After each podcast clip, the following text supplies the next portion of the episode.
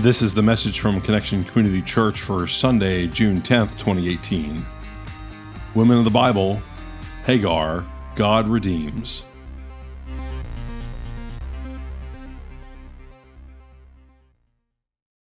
Good morning, Connection Church. That's a little more like it. That's what I'm talking about. Welcome to week two of our June series called Women of the Bible. This morning, our focus is on a lady by the name of Hagar. And my name is Carrie Jones. I'm Alan Jones. and we are two sinners who've been saved by the grace of our Lord and Savior Jesus Christ. And again, we do welcome you, whether you're right here on location at 100 West Green Street or you're joining us on Facebook Live. We're so glad to join you today and share about Hagar. Would you pray with us, please? Almighty God, thank you so much for this day. It's no accident that anyone is here or listening or watching. And so, God, settle us in that we might glean something from this message from your scripture that we could apply to our lives and be changed and transformed into the person that you had in mind when you first thought of us.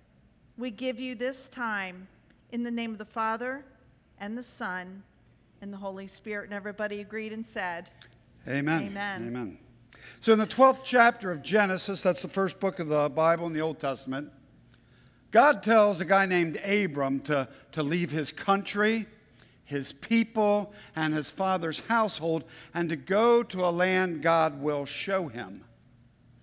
We'll find out years later, we call it the Promised Land. Uh, and in return, God will make Abram into a great nation, will bless him and, and make his name great, and Abram will be a blessing to people all over the earth.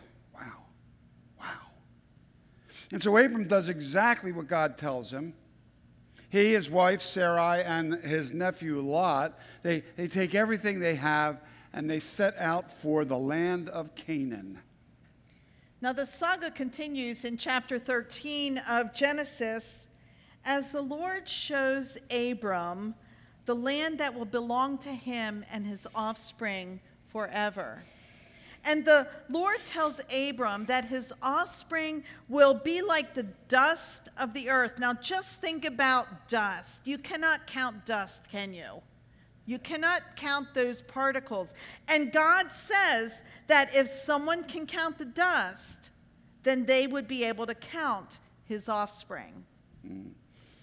Then in the 15th chapter of Genesis, the Lord, Lord of the Lord once again comes to Abram. Realize this is chapters apart. This, this isn't happening in a matter of days or weeks or even months. There's, there's years involved here between these, uh, these encounters between God and Abram here that we read about. Well, this time it comes in a vision. That's what we read. Do not be afraid, Abram. I am your shield, God says, your very great reward. And Abram asks God what God can give him since he remains childless. This seems very odd, very curious to him because he's only got his main servant, Eliezer, to inherit his vast estate. And that's when God responds that it is not Eliezer, but a son. A son, his very own son, will be the heir. And that his offspring, God says, God tells Abram that his offspring will be as numerous as the stars. Now, think about going outside on a dark, clear night and looking up in the sky and seeing that vast array of stars. And that's what God says to him that your offspring will be as numerous as the stars. And Abram trusts the Lord. Mm.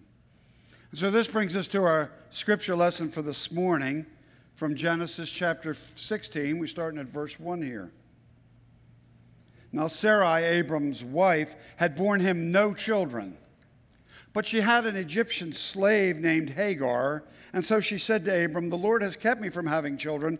Go sleep with my slave. Perhaps I can build a family through her. Abram agreed to what Sarai said. So after Abram had been living in Canaan 10 years, Sarai, his wife, took her Egyptian slave Hagar and gave her to her husband to be his wife. He slept with Hagar, and she conceived. And so Sarai, Abram's wife, she's tired of waiting for this promised child, for these offspring as numerous as the stars. I mean, come on, numerous as the stars. I don't even have one, she's thinking.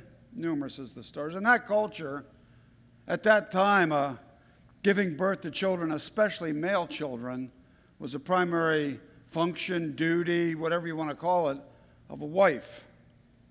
And Sarah basically then had waited hmm, her whole life for a child.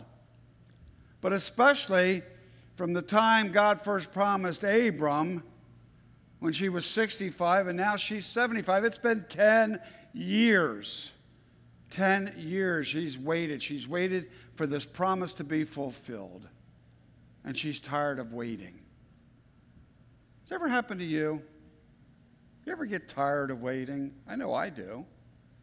I, I get tired of waiting sometimes, especially when I'm waiting on God. It seems like He's got all the time in the world. Because He does. and, and, and so sometimes we get impatient. And so that happened to Sarai. And so she took matters into her own hands, devising a plan to bring a child into their family. Have, have you ever been given a plan by God and then taken matters into your own hands? I see some nods I hear some, yeah. It usually doesn't work out well, does it? No. No. It's just, you know, the thing is, how can we possibly think that we can come up with a better plan than the one that created the universe? I mean, you think about it, it's goofy, isn't it, for us to think that way, and yet that's where we go sometimes. And we try, and it doesn't work out well. Just, just as Sarah tried, and you're going to see, didn't work out so well for her either. So Sarai's plan was for Hagar. Now remember, Hagar was Sarai's Egyptian slave, her servant, her personal handmaiden, her plan was for Hagar to be the surrogate mother of her child. Now, in these days, surrogacy is, can be a really positive thing, and certainly the surrogate mother has a choice to be a surrogate mother. And there's all kinds of technology and things that work in today's culture. But back then, hmm. it wasn't so. Back then, in this case, there was no choice. Sarai gave Hagar to Abram. Gave. It's like property. Here. In order to give them a child. Now, I even feel uncomfortable talking about this because it is not, it's not pretty. It kind of puts a pit in my stomach and so Sarai gave Hagar to her husband, and he slept with her. And I can't imagine it was necessarily a, a good thing there. And Hagar conceived a child. In our prep for today, there is a sermon written by Reverend Emily M.D. Scott, and she entitled her sermon, The Rape of Hagar. Hagar had no say in this matter. Hagar had no voice and she had no choice. Abram and Sarai, they talked about her. They thought, what would they do with her? How could she serve them? No voice and no choice. It's all about Abram and Sarai, and she had absolutely no control over what would happen to her.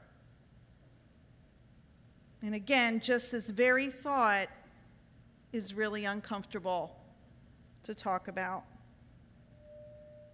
Hagar belonging to Sarai and forced in this situation. Wow. Now, there's a caveat to this because in this particular culture, way back when, this was somehow okay. This was okay because if the woman of the house was unable to conceive a child, then she could get her handmaiden to uh, conceive. And then the woman of the house would consider that child her own. And so while Sarai uh, proposal to Abram was culturally in line, it really still was a complete violation of Hagar. Chapter 16, Genesis 4b through 6. When she, Hagar, knew she was pregnant, she began to despise her mistress. And then Sarai said to Abram, You are responsible for the wrong I am suffering. I put my slave in your arms, and now that she knows she's pregnant, she despises me. May the Lord judge between you and me. Wow. Wow.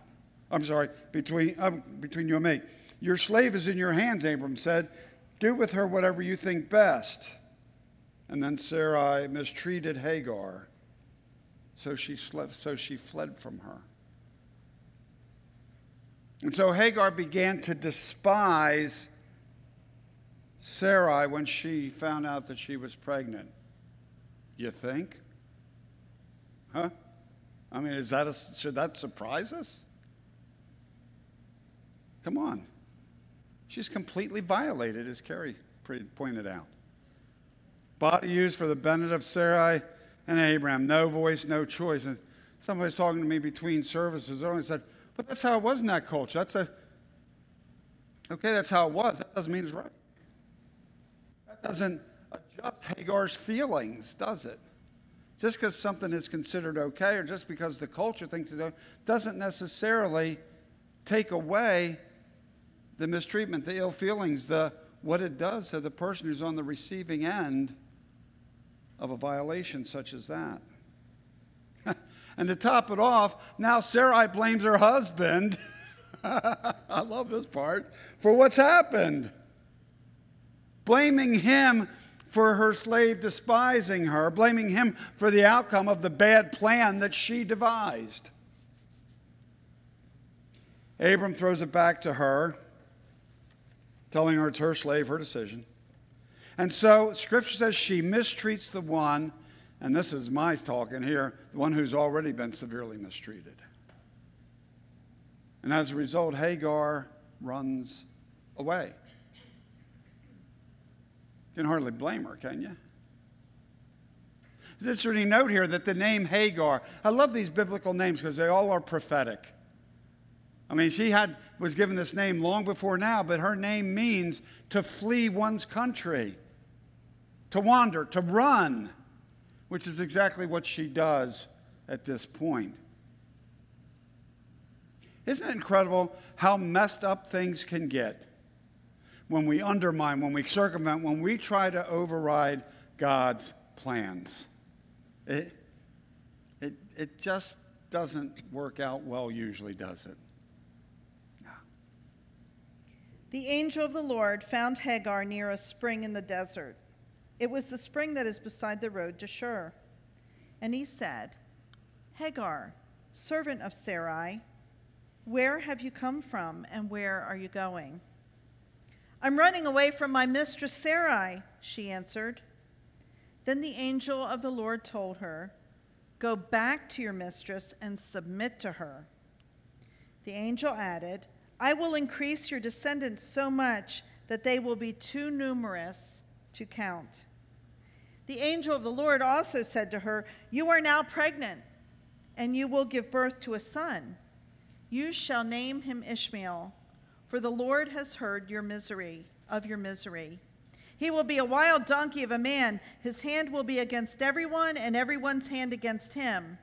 And he will live in hostility toward all his brothers. Don't you sometimes wish that God would just wave a big magic wand and make everything okay? And then we just sometimes wonder, God, you got the power. Why don't you just do that?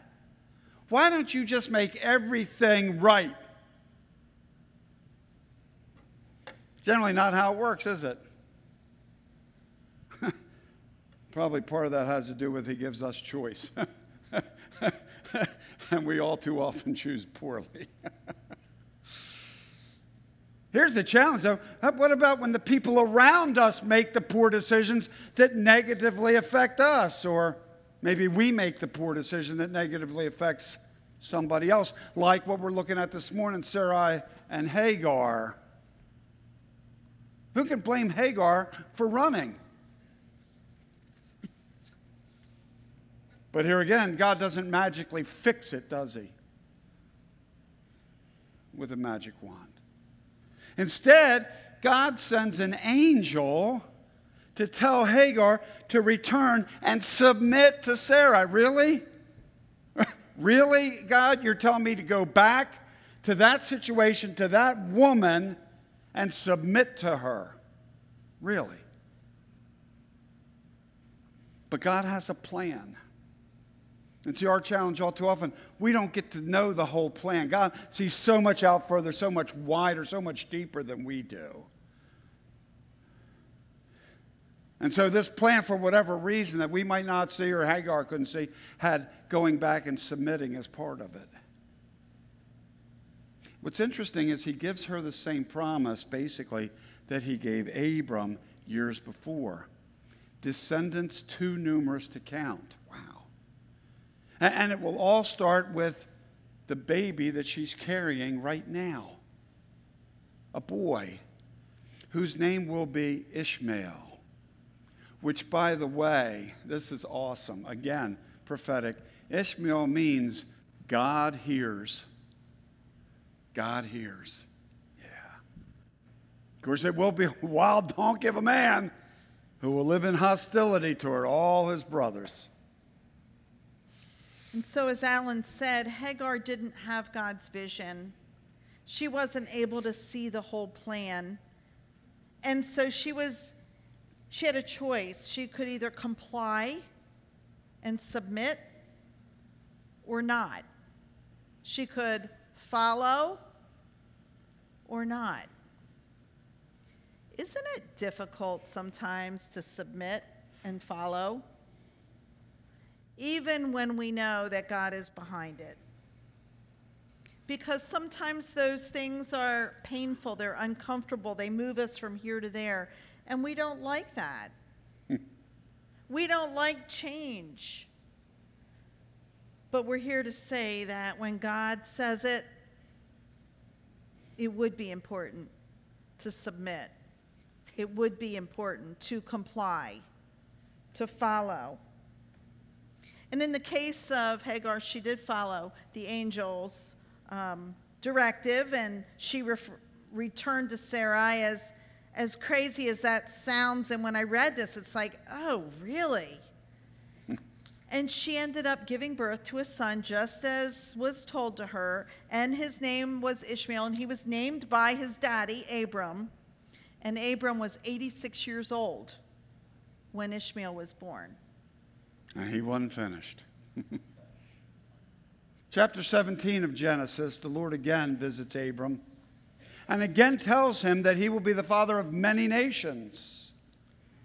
He tells him that his wife Sarai will give birth to a son and he'll be named Isaac, and that the Lord would establish his covenant, his promise through Isaac. Abram asked God to bless Ishmael. I mean, he cares for this kid, it's his flesh and blood.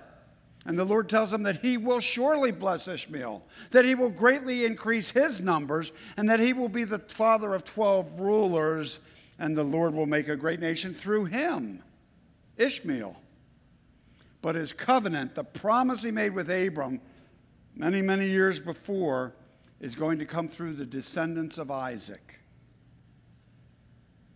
As the father of many nations, Abram's name changes to Abraham from, from meaning exalted father to meaning father of many. and Sarai's name changes to Sarah the meaning changing from princess of the household to princess of many nations. By the way, the name Isaac means he laughs. And that reflects the fact that both Abraham and Sarah laughed when the Lord told them that they would be parents at the age ages 190 respectively. Laughed. I think I'd be crying. They were laughing. Just saying. I'm just saying. so, in chapter 1 of Genesis, chapter 21 of Genesis, we do see that Sarah has her baby. She gives birth to Isaac. And when Isaac is born, she goes to her husband Abraham and tells him to get rid of Hagar and Hagar's son Ishmael, not wanting this boy to share in the inheritance, in the family inheritance. And Abraham is distressed because, again, he cares for the child. It's, it is his flesh and blood. But then God comes to Abraham and tells Abraham to listen to Sarah. And it is through Isaac that God's promise would be carried out. It is through Isaac that the covenant would, would be. It would be with him. And that God would make a great nation through his son Ishmael, but also because he too is Abraham's son. Mm. And so early the next morning, Abraham takes food and water and gives them to Hagar and, and sends her off with her son, and they wander into the desert. When the water runs out, she sets the boy under a bush and sits a little distance away. She doesn't watch, want to watch him because she's expecting him to die of starvation and thirst. And so as she sits there, she cries, and so does the boy. God heard the boy crying, and the angel of God called to Hagar from heaven and said to her, What is the matter, Hagar? Do not be afraid. God has heard the boy crying as he lies there. Lift the boy up and take him by the hand, for I will make him a great nation. Then God opened her eyes, and she saw a well of water. So she went and filled the skin with water and gave the boy a drink. God was with the boy as he grew up. He lived in the desert and became an archer. While he was living in the desert of Paran, his mother got a wife for him from Egypt. Mm. Isn't that a great story? But you know, it's not the end of the story. God did make Ishmael into a great nation. Just as later on, Isaac has a son, Jacob, and Jacob is the father of the 12 tribes of Israel. Ishmael has 12 sons, as God had promised. And, and from those 12 sons, there we find the, the Arab nations descending, according to many sources. I went on gotquestions.org just to verify. And just as the Lord told Hagar that her son would be a wild donkey of a man and would be hostile, hostile toward everyone, we read there in Psalm 83, many years later, where David seeks God's help with the enemy. The enemy that wants to conspire against God's people, the enemy who wants to destroy Israel so that it is remembered no more, the enemy that is made up of an alliance of the Edomites, the Hagrites, and the Ishmaelites, the descendants of Ishmael, as well as others. And so, from early on, the descendants of Ishmael, the Arabs, were in conflict with the descendants of Isaac, the descendants of Jacob, the 12 tribes of Israel. And that conflict continues even till today, doesn't it? Thousands of years later. Wow. You know, again, it will always bring challenges when we take matters into our own hands, as Sarah did, instead of patiently waiting God's plan. It usually, it usually doesn't work out like we hoped. Yeah. So there's a couple takeaways today. Here's the first one. Even though Abraham and Sarah took matters into their own hands. Even though they took advantage, and that's a very gentle way of saying this, they took advantage of Hagar, no voice and no choice for Hagar.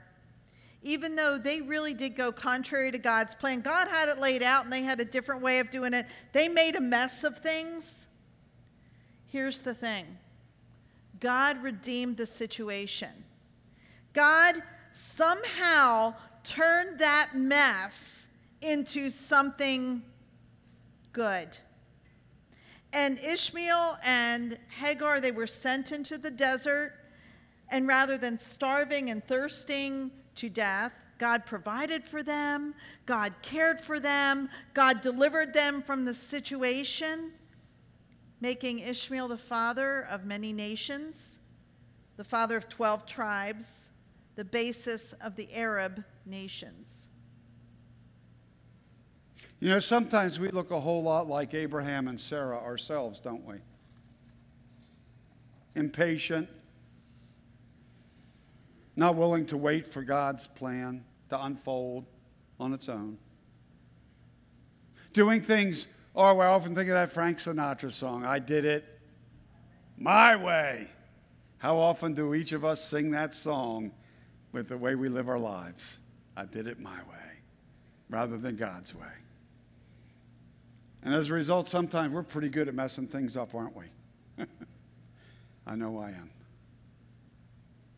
But here's the thing even when we mess things up, even when we do it my way rather than thy way, God loves me and God loves you.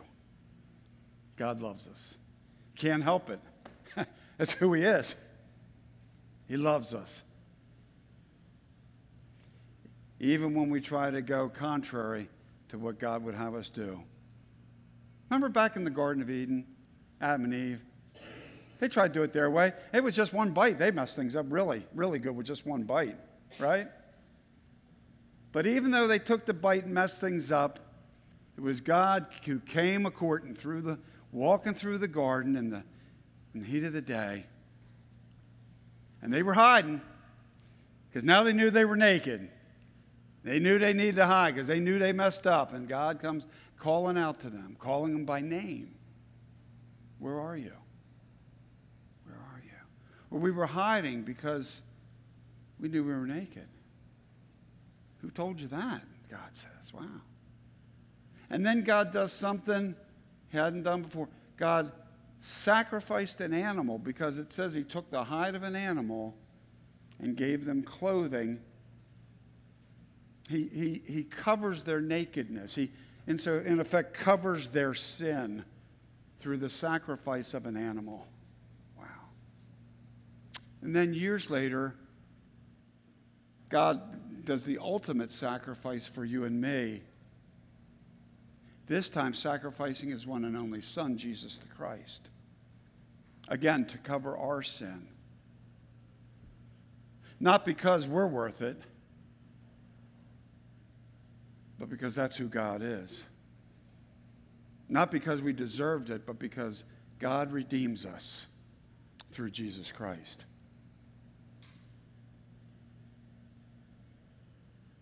Hagar. Through no choice of her own, she was, it appeared that she had a hopeless future.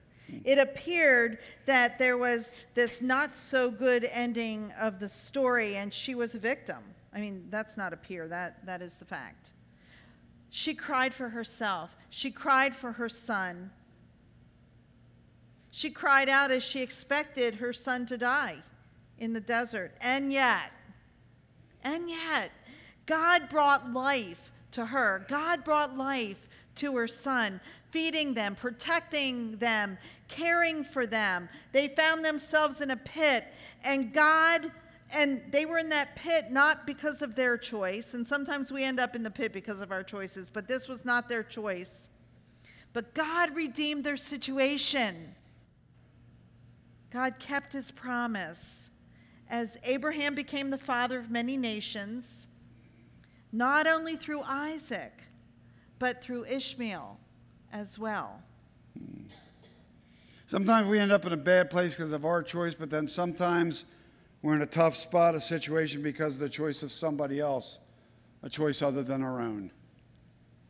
And when we find ourselves in that situation, I encourage you to remember this. It may seem like nobody cares. It seemed like, gosh, the world's against me. It seemed like everything, you know, I, I didn't do anything wrong and still I'm in this situation. Remember this above everything else. When you think nobody cares, God cares. God cares. God loves you and God cares. And here's the, here's the, the wild, crazy thing God is able to take any situation, no matter how bad, no matter how painful, no matter how challenging, God is somehow able to somehow bring something good from the not so good situations that we at times find ourselves in, even the situations that were brought on us by somebody else's actions. And the reason that is, is because God redeems. God makes right what's wrong. God redeems you, God redeems me through his Son, Jesus the Christ. Yeah. That's the good news of the scripture. Let's believe it and let's live it. Amen? Amen. Amen. Let's pray. Almighty God, this is a tough story in Genesis. And it's actually our story. Help us, God, submit and obey, and help us remember that situations that we either find ourselves in or that we put ourselves in, that, that you can make good. And, and the way that you do that, God, is either rescuing us or always walking with us, never leaving us nor forsaking us. And Lord, we just say thank you. Thank you for that promise that you are with us always to the end of the earth. And you're with us always, even when we mess up. And so, thank you. Thank you for your redemption, that you traded your son's life for ours. Thank you for the blood of Jesus Christ that covers us, redeems us, gives us a new name. Lord, we just want to honor you. I pray this in the redemptive name of the Father, Jesus Christ, and by the power of the Holy Spirit. Amen. So, a lot of us have so much baggage, have so much stuff, have so much hurt, have so much pain. And God simply doesn't want us to hang on to it. And He made that known by bringing His Son Jesus in the world to take it from us. And so we don't want you to leave heavy and full of baggage, but full of the Lord and joy and peace that passes all understanding. So, as we conclude today with, with a song that's all about redeemed, being redeemed, talk to God about what it is that you've come in with and, and just hand it over. We're a prisoner to that, and we don't have to. We can just shake off those chains. You can do that from your seat. You can come up and pray on the steps. Mike and Maria are back in the prayer corner. They would love to pray with you. We pray that you'll leave here lighter than you came in. Let's worship the Lord. Thank you for joining us for our podcast. For more information about Connection Community Church in Middletown, Delaware, please visit our website at justshowup.church. You can also call our church offices at 302 378 7692. Connection Community Church, connecting people with Jesus and the life he offers.